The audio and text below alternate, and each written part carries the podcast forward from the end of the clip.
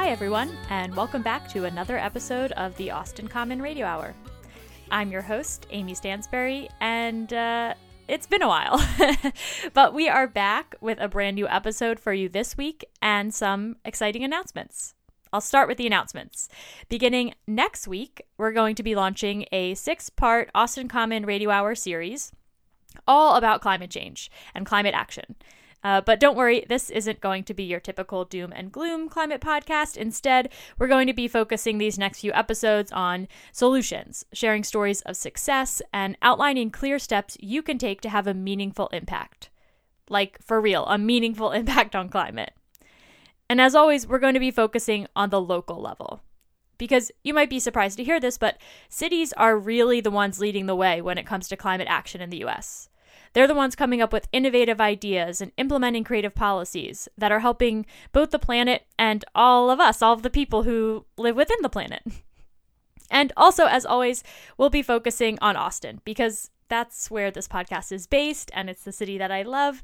But I also know that a lot of you live outside of Austin city limits or even just in other cities in Texas or the US. So we'll also be sure to share information in a way that's still relevant and helpful to you even if you don't live in Austin and even if you live in Dallas.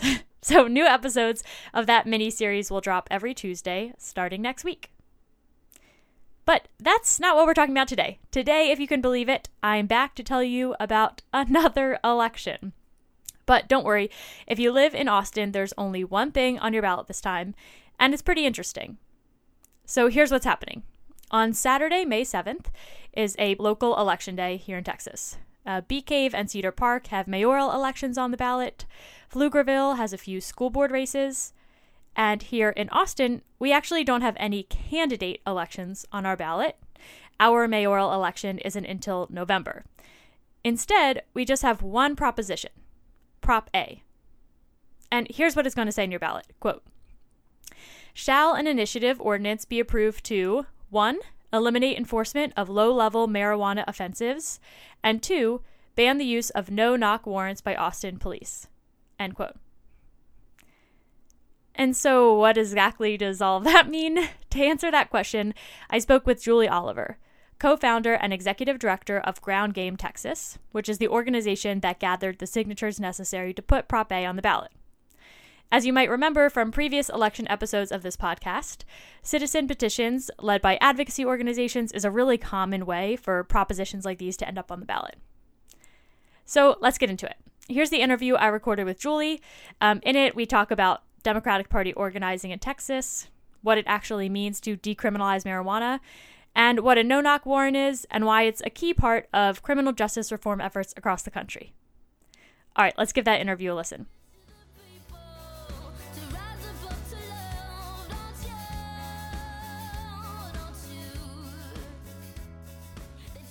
All right, I'm here with Julie, and we're talking all about elections today. And I, I want to dig into, you know, all the specifics of what's going to be on the ballot here. But first, I wanted you to maybe explain uh, Ground Game Texas. So, Ground Game Texas is kind of the organization that has brought this forward. And I, I'd love to know a little more background on like how you picked these two issues to focus on and sort of like what Ground Games Texas's goals are in general. Yeah, so thank you. Thank you for having me. Um, Ground Game Texas is really a, a, voter education and mobilization direct democracy uh, nonprofit based out of Austin, Texas. And, you know, looking at November 2020 in Texas uh, and some of the data points from that election, which was a very consequential presidential election, 5.6 million Texans didn't vote in that election. So nearly a third of our registered voters who could have voted didn't vote. And so um, it was very, very discouraging to know that, you know, with so much on the line, uh, so many people chose not to vote. And, and I get that we have systemic barriers to voting in Texas. So I don't want to make it seem like this was a choice for some people, like, oh, I'm just going to sit it out. We know that it's very, very challenging sometimes to get registered to vote and then actually We know that lines can be long, and uh, with families and, and small children, it can be very, very hard to juggle everything in life and go vote. So I saw that as an opportunity. 5.6 million people who didn't vote is an opportunity for us to, um, you know, reach out, find some issues that people care about, progressive issues that people care about, and maybe get them to come vote for those issues when they may not know who, who's running or uh, what somebody stands for. Something like a minimum wage increase is very simple to understand. Something like decriminalizing cannabis possession is very, very simple to understand. And quite frankly, they're incredibly popular issues. So, other states that have done statewide ballot initiatives on these issues have found a surge in voting when those ballot initiatives share space on the ballot.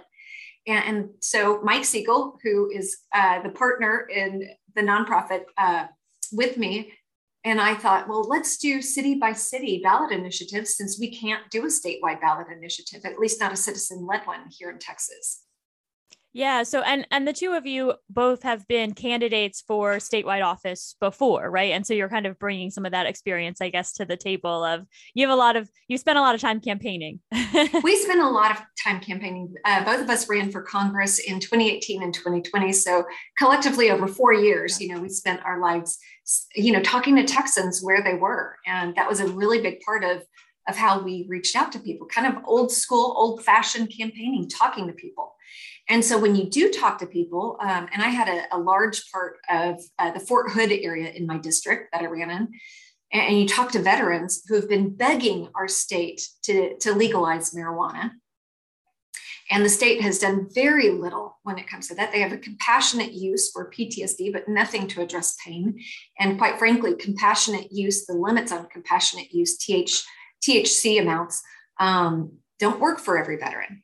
But when you go out and speak to veterans for four years, you really know what their issues are. It's like, hey, can you help me get my disability claim met in a timely fashion? Can you legalize marijuana? And so I can't do the first one because I don't sit on the Veterans Affairs Committee in Congress. But gosh I'm going to try to do the second one as best I can throughout Texas.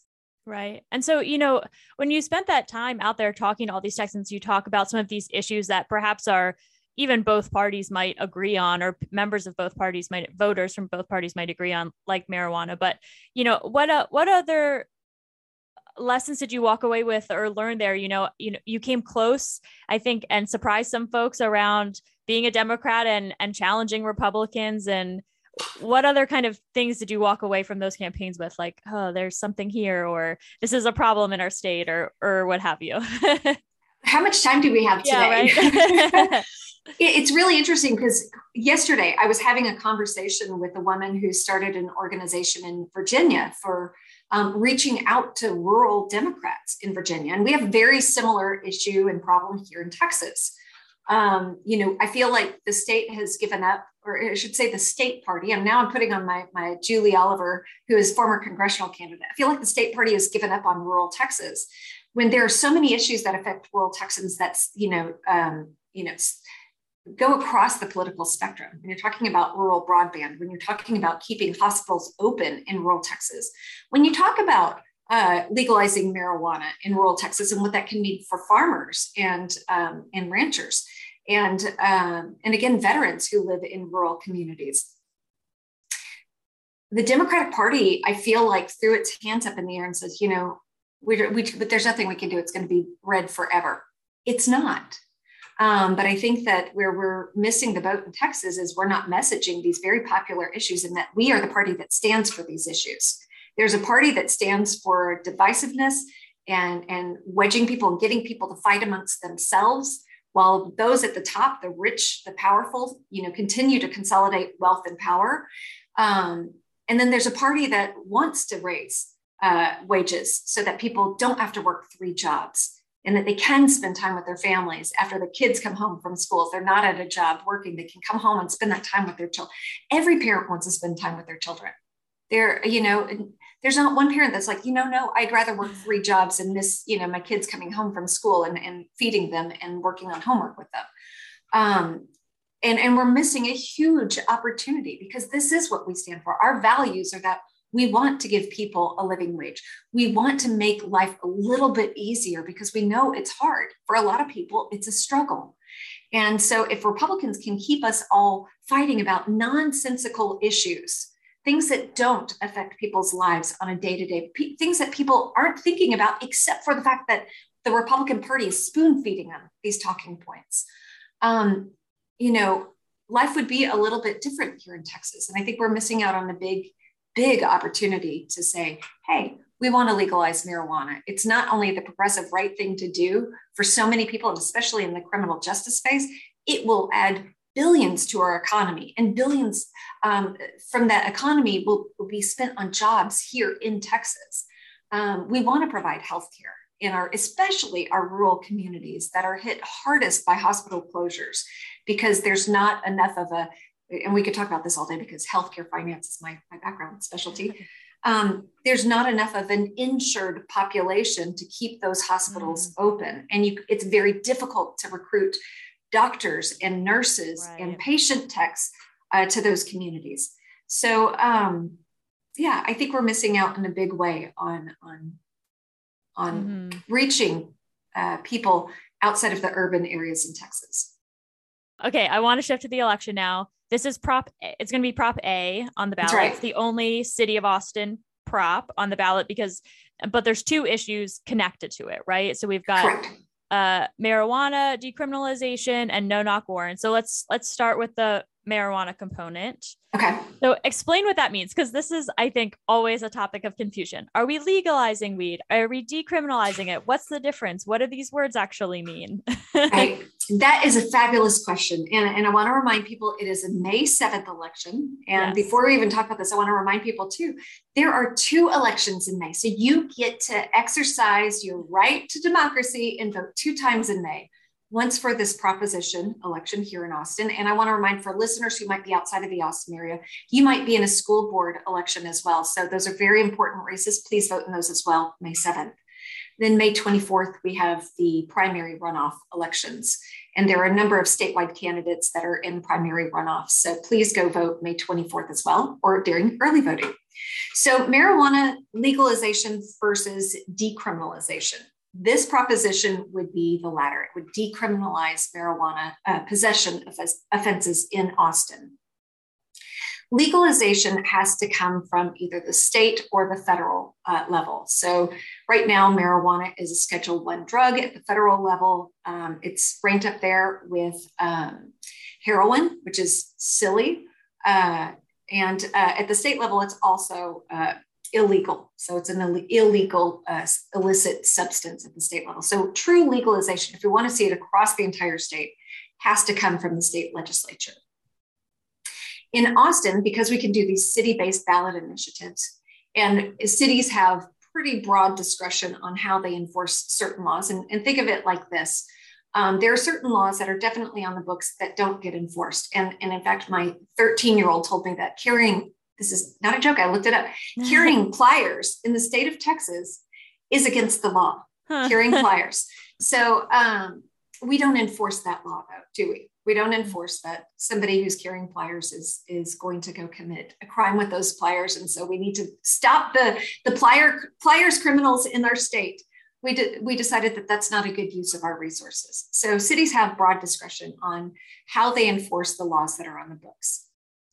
And we can say we can direct police departments like we want you to direct your efforts elsewhere. So that's what we're saying. For class a and class b misdemeanors and class c we're going to say stop citing people, stop arresting people for misdemeanor possession offenses.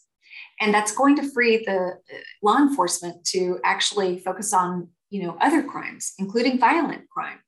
Um, it'll free up their time and their resources. The, the second part of this is it prohibits the city from testing for THC. A couple of years ago, actually three years ago, the state legislature uh, uh, legalized hemp production in Texas. And hemp and marijuana and cannabis are very, very indistinguishable by look and smell. So we are prohibiting the city from testing for THC. That would be the only way to confirm that something that somebody has on their person is uh, marijuana, at least in these misdemeanor uh, cases. And so um, if you can't test for it, you don't have a criminal case. And so the district attorney couldn't bring charges anyway. So if the police don't stop arresting and citing folks for these misdemeanor cases, the fallback is, well, you're not going to be able to test for it anyway. if you can't test, you can't make an affirmative def- uh, affirmative allegation that somebody has um, marijuana on their person. Yeah, and you know, I have a few questions about this one. This one might be kind of a stupid question, but I don't understand what hemp is. Like, what is like? I remember when this happened, and there was yeah. this wave of confusion, and a lot of yeah. people were like, "Oh, I think we could get away with something yeah. here." Like, what is hemp? Well, how is it different? Hemp, like, hemp is different. Um, you know, it's part of the cannabis plant. Uh-huh. Uh, the flower is what creates the THC and the, the psychotropic effects, right? Um, so it's a different part of the plant and it can be used for fibers. Um, it's actually a much better plant, honestly, than cotton for producing clothing fibers. Um, it's much more environmentally friendly and um, it shouldn't. Do people smoke it? and people do smoke it. Okay, yeah. that's what I was wondering. Because yeah. I've, I've seen obviously like I know like yeah. a hemp bracelet or hemp clothing, but I wasn't sure if that's something that yeah, you could use in there's, that way. There's no THC or it's, it's okay. under the threshold of, of, what would be illegal in our state. So um, you're not getting any real psychotropic effects. You're getting more of the, uh, you know, I guess if you have uh, an addiction to cigarettes or something, maybe it's right. a, better alternative than, than what, you know, Phillips Morris puts in a cigarette. Okay. And then, you know, you also talked a lot about misdemeanors. So explain for folks what a misdemeanor is and what that means. Is that a, a certain um, amount of marijuana? Yeah. Does that mean that you're you're not attached to an additional crime? Like that's the only quote unquote cr- crime you're committing? Yeah, so class A, class B, uh, we'll start with class C misdemeanor, which is um, just residue. So if you had a, a, let's say, a pipe in your car and it had residue, mm. um, under state law, you can actually be cited for that. You could get oh. a ticket and it could, they could be very expensive. Um, class B is possession of marijuana up to two ounces. Class A, um, the most, and I'm doing air quotes for those who are listening, uh, the most egregious of the misdemeanor offenses is up to four ounces of marijuana, which would be a lot. I'm going to be honest, it'd be a lot of joints. So, um, so misdemeanor offenses, it, it is by weight. And unfortunately, in the state of Texas, the oh my gosh, this, and this is it's really uh, disappointing. So if you are into edibles, um, typically law enforcement will weigh the entire edible and and that is how they determine whether something is class a class b or oh. or felony level and it's very disappointing because you might actually have um, marijuana levels that would if they actually tested for just the substance of marijuana in an edible it would be under that threshold but because there's also flour and you know cocoa and you know right they're weighing the whole chocolate bar or the they're weighing the whole or... chocolate bar yeah. yeah yeah they are and it's really unfortunate because some people find themselves in felony level possession cases because in edible they weigh the entire thing mm-hmm. and i just want there to be a really good attorney who takes that up and said you can't flour is not illegal in the state of texas nor is butter at least the Republicans have not made it illegal yet. That's probably coming in 2023. But um, so I hope there's a good attorney that takes it up and says you can't, you know, take the entire edible. But right now, um, we are finding that certain jurisdictions are weighing the entire edible, and um, unfortunately, if that edible exceeds four ounces, you're in felony uh, territory. And and this, I will say, this proposition does not address felony level possession okay. cases it's just misdemeanor. And what is a typical? I know that in Austin we're we've kind of been weaning ourselves off of this, but what kind of punishment can come with a misdemeanor? Yeah, um, jail time and fines. So, um, you know, obviously, class A is again the most serious right. of them. Um, but you could go to jail for, I think it's up to, uh, I think it's up to 18 months. I need to confirm that, but it's based on state law and, and whatever judge you get who might want to, well, based on a number of factors, a district attorney that would prosecute the case, um, the judge you get in a criminal court, and then whatever the state allows up to. Uh, I think fines can be up to two thousand dollars, which is not a drop. I mean, that's you know, that's modern day rent in Austin, right? Mm-hmm. It's, so it's it's it can be very expensive and right, or it could take you yeah and just even the arrest alone even if let's say you get out on bail i mean you might miss work because of this you know if you're in your car and you just have you're not even smoking. It could just be a, a joint that a, a, police officer sees when he, he or she pulls you over. You, they can take you into jail and you might miss your shift. Um, the fact that you've got an arrest now on your record and a potential conviction could keep people from getting housing. It could uh, keep people from future employment. It could get them fired from their current job. Um, so there are a lot of ramifications for a misdemeanor in Texas. Yeah, this is something now I can't remember, but I I was speaking with during the primaries. I was interviewing a lot of judicial candidates um, that are running here in Travis County, and um, I was speaking to one of them, and they were talking about this issue of saying that um, even though in Austin we we had kind of been leaning up towards this policy of our police not enforcing um, you know, these low level amounts of marijuana, they said that sometimes like people are still getting booked. And it was his job, I think it was a justice of the peace, still had to like people still to like come in and then he would just like reject it and say, you know, we know our district attorney isn't going to prosecute this, but it was still a burden on people's lives. Like some people were still having to like go into the court, this, you know, the courtroom and get their thing dismissed, or it was still like a few day where you were living under that stress. Yeah. Um, but there this, will be penalties for for law enforcement. There will be penalties for law enforcement if they continue to arrest um, folks, incite folks. Okay, so this would help solve that problem. So it wouldn't even just be that you might still get arrested, but then a judge would say, you know what, we're not prosecuting this, so you're dismissed. It would be like it would hopefully prevent that person from ever being arrested or cited in the first place. Is that correct? Right. That okay. is correct. So, and if they do, if law enforcement still continues to arrest certain folks for it, they have to write a very, very lengthy report on why they're making the arrest. What would, and you know, I want to. There is discretion still for law enforcement. Okay. If there's a public safety issue, if okay. there's if violence is involved, if it's part of a larger narcotics investigation, right? It can't just the possession of a single joint can't be the basis for like, okay, we're going to search your car for drugs now, even though you've never been under suspicion of being a drug dealer before. That can't be the basis for searching a car by law enforcement. So they're going to have to write a very, very lengthy report if they uh, issue a citation or arrest. They'll have to write a very lengthy report that details why they did that, mm. and if if it's found that they are just trying to harass a certain demographic, which we've done the public information request even though marijuana usage is roughly the same across all demographics, there is a, a, particular demographic that gets targeted by law enforcement, and that is Black and Brown people. So if they continue to do this, then there will be penalties for law enforcement um, for continuing to do citations and arrests. And, and we're just going to make it burdensome for law enforcement um, if they continue to do it to, to have to write the write the report and, and detail out why they're doing this. Right. That's a good point. So part part of this is also trying to prevent that issue that um, does happen if someone gets pulled over, they have one joint in their pocket or it's sitting out there like in their cup holder or something. They mm-hmm. weren't smoking it while they were driving. And then that's used as a pretense to investigate, search, their, yeah. search their whole car. Okay. Yeah. So this could prevent that unless the officer wrote this report. Right. Okay. And I want to talk a little bit about the history of this in Austin because you kind of alluded to it some.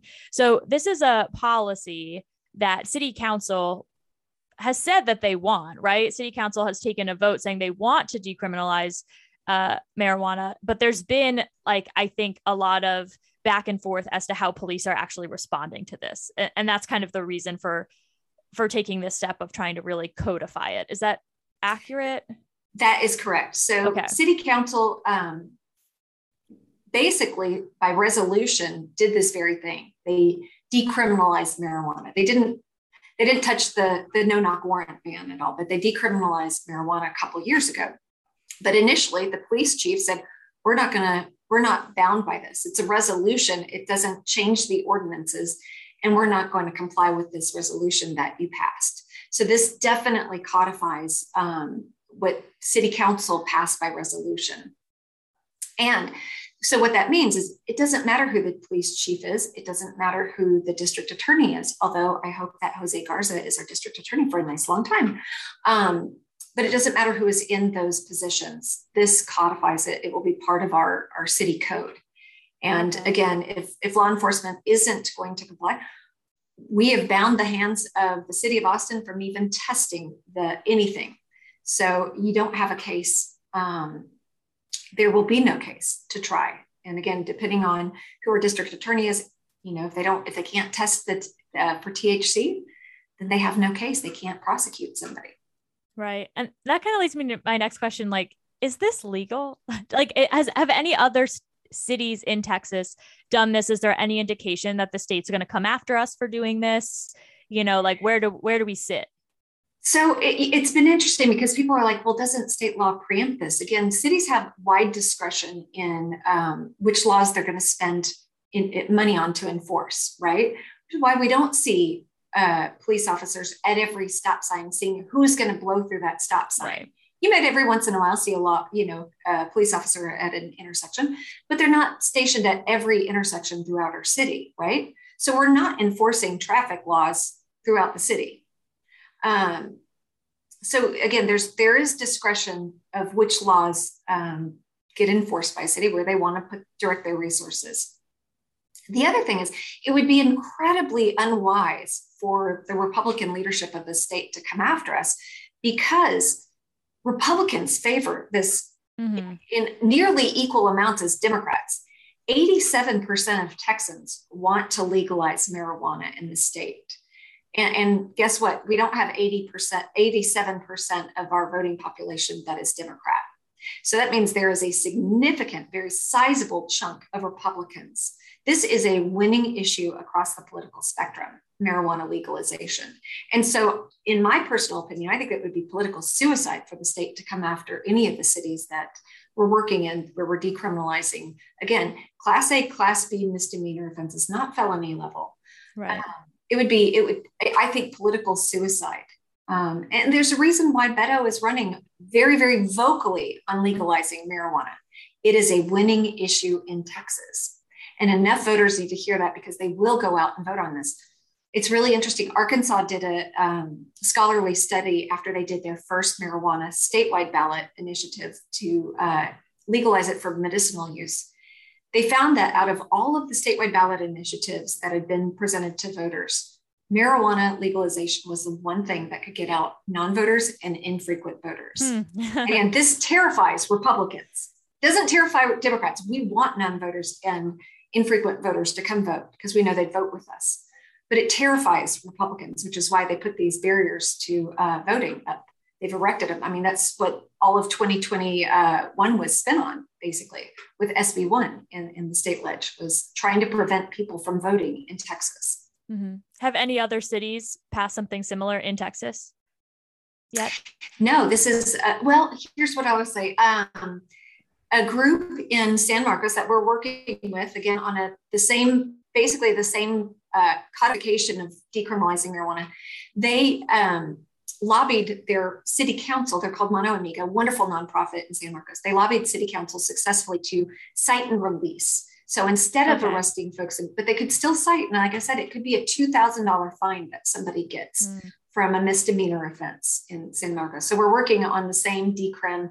So there'll be no citations, there'll be no arrests in San Marcos. We're also working on it in Denton and Killeen and Harker Heights and um, Elgin, Texas, right, our, our neighbors uh, to the east. And we have had so many folks from different cities saying, hey, can you come here and do that? Including Lubbock, including uh, Waco, Texas, including Mineral Wells. So we have a kind of a, a chart of cities that we'll be entering into coming up uh, in 2023. Yeah. Okay, I want to shift gears now and talk about no knock warrants. This is another component of what is wrapped up in Prop A. And this would be what banning no knock warrants. Yeah. Explain for folks what is a no knock warrant? Why is this something you all are organizing around banning?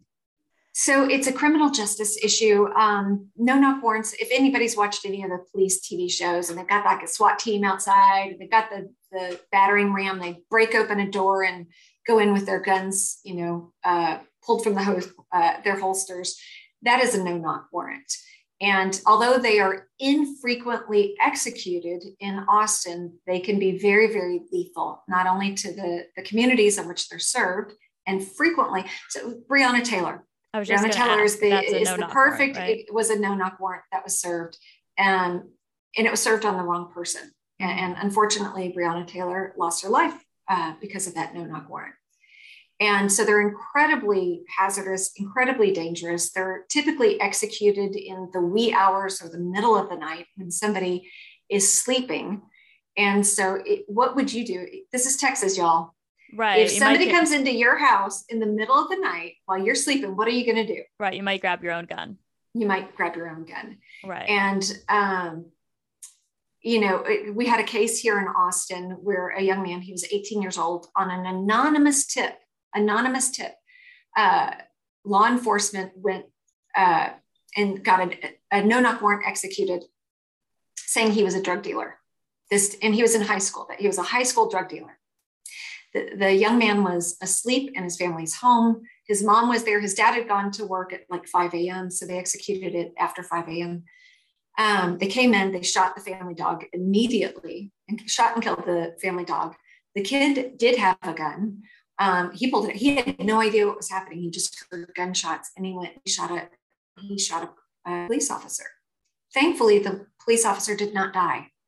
Um, but this kid is in, in prison now for, I think, 25 years because he shot a law enforcement officer. And guess what? They didn't find, um, I think they found one bottle, like a little prescription bottle of Xanax, but uh, nothing else that would indicate he was a dealer. Mm-hmm. And, And, and that's and sort so of this young man's life was dramatically altered. right. The family's life was dramatically altered. The law and uh, the police officer's life was dramatically altered. Um, So these are incredibly unsafe, and so we want to keep our communities safe. There are different ways to, um, you know, enforce the laws that are on the book, and this is one that we want to remove as an option. Right. And and generally my understanding, right, is the justification be- behind these no knock warrants, why there's something that's used is for drug arrest to prevent folks from what like quickly like hearing a knock on the door and like flushing all their drugs down the toilet. Yeah. Is that kind of that's the stated Yeah. reason, right? That's right. And so it- ours requires a knock, an announcement, and waiting 15 seconds before they enter a residence. And if you are a dealer and you've got dealer level amounts of, of drug, chances are in that 15 seconds, you aren't going to be able to flush. You're going to stop up your toilet pretty darn bad if you're trying to flush everything at once.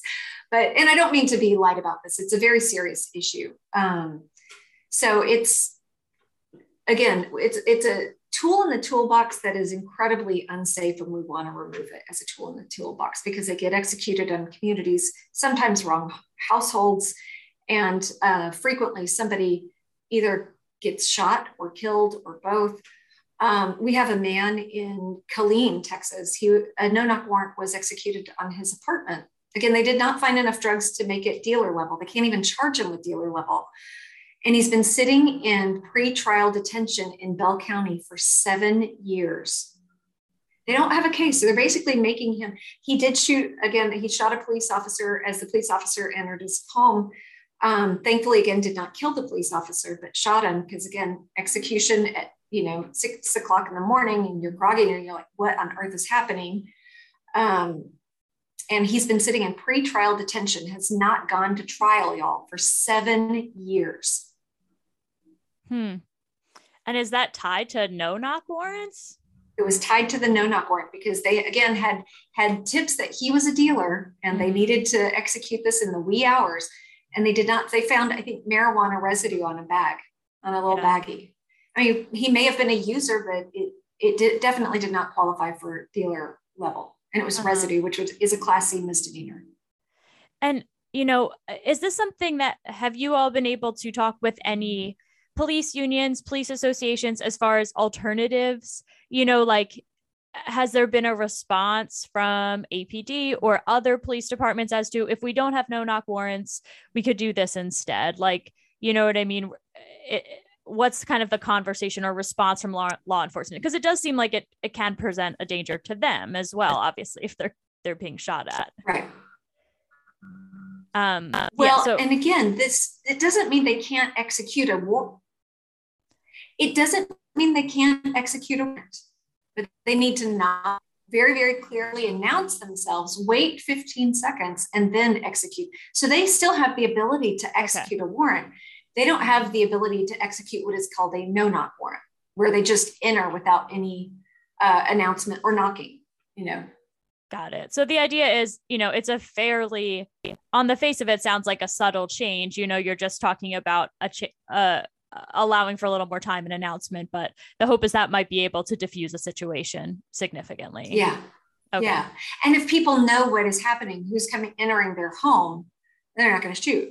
Mm-hmm. You know, and and hopefully they get put themselves in a position where they're not look, seen as a threat to law enforcement, so law enforcement doesn't shoot. Right. And is this something that has been done in other places in Texas, other cities? Is this something you're modeling, you're seeing other cities do as well? Actually, Killeen is where we um, we we took the no net no knock uh, ban in Killeen that was passed at City Council, and we took that model and um, integrated it into our Austin Freedom Act here. And it was based on another no knock warrant that had been executed in Killeen, where a young man uh, was killed by law enforcement. And his sister advocated and ad- she's a wonderful, wonderful advocate in this area. And um, she was like, I don't want my brother's death to be in vain. And mm-hmm. so she got in Killeen no knock warrants uh, banned. Mm-hmm. So, you know, it really seems like, because on the face of it, perhaps people might not understand why they're voting simultaneously at the same time for marijuana decriminali- decriminalization and no knock warrants. But it seems to me kind of these are bundled together as really a suite of criminal justice reform efforts. Yeah, correct. Absolutely. Okay. And so let's remind people again this election is coming up. May 7th is election day. That's right. And then April 25th is the first day of early voting. So you get two weeks of early voting, April 5th through May 3rd. Um, so go vote at your leisure. If you're at uh, UT, there are two places to vote. I want to remind our UT uh, students you can vote at the Flawn Academic Center or the library, Perry Castaneda Library. And yeah, um, please, please go vote. Exercise that voting muscle. It's a, it still is a privilege that we have, and who knows how much longer we have that. mm-hmm. So May May 7th for this one, and then go back May 24th for the primary runoffs as well. Yeah. And then, you know, I know a lot of our listeners, we've covered criminal justice issues on this show before. And I know a lot of our listeners and folks in Austin are passionate about this. If they're really interested in any of these issues, you know, Ground Game Texas, you're a larger organization. Like, is there an opportunity for people to get involved, help with your efforts, learn more beyond even this election? Absolutely. We would love help. And we, you know, clearly um, we are a small or we're a small organization, but through our volunteers, we can amplify and expand our reach. And so we would love folks to, to get involved. If you go to Ground Game Texas, all spelled out, dot .org, groundgametexas.org, you can learn more. Then you can see what cities we're, we're in and which ballot initiatives we're working on across the state of Texas. Great. Well, thank you so much for taking the time to chat today and explain all of this for us. I really appreciate it. My pleasure. Thank you.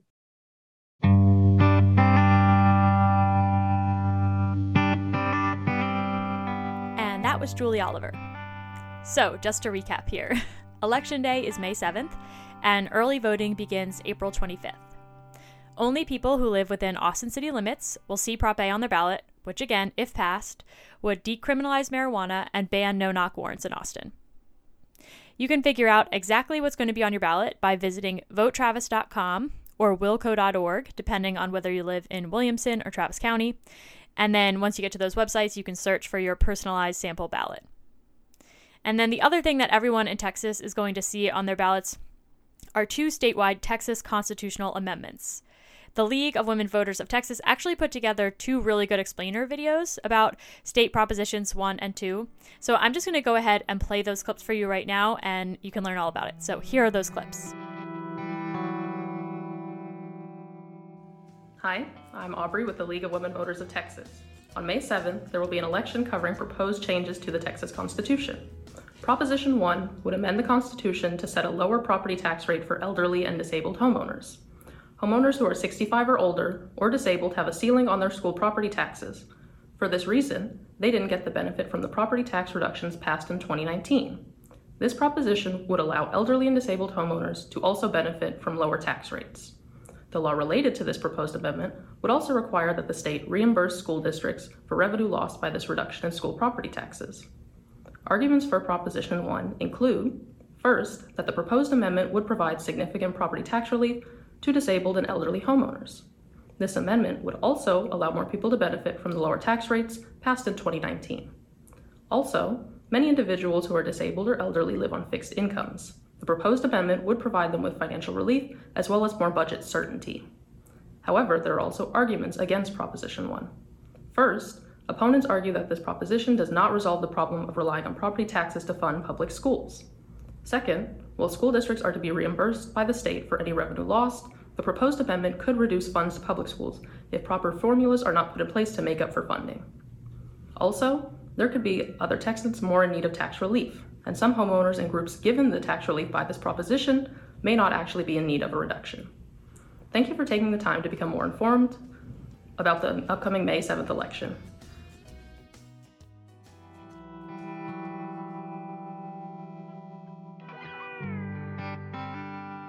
Hi, I'm Aubrey with the League of Women Voters of Texas. On May 7th, there will be an election covering proposed changes to the Texas Constitution. Proposition 2 would increase the amount homeowners are able to reduce from the market value of their primary residence when calculating their annual property taxes from 25,000 to $40,000. This would lower homeowners' annual property tax bills. The law related to this proposed amendment would also require the state reimburse school districts for revenue lost by this reduction in school property taxes. Arguments for Proposition 2 include that this amendment would save homeowners money in the form of property tax relief this proposition should also not impact public school revenue because the state would be required to make up any shortfall in funding caused by the proposition. This decrease in property taxes would also be particularly helpful to moderate to low income homeowners. However, there are also arguments against Proposition 2.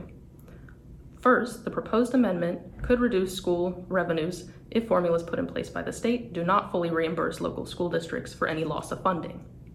Second, this property tax reduction will end up costing the state money if they reimburse lost revenue to school districts. The cost to the state will have to depend on laws passed to make up for any shortfall in funding. The proposed amendment would also not benefit those that are not homeowners, including renters who still send their children to public schools. Thank you for taking the time to become more informed about the upcoming May 7th election.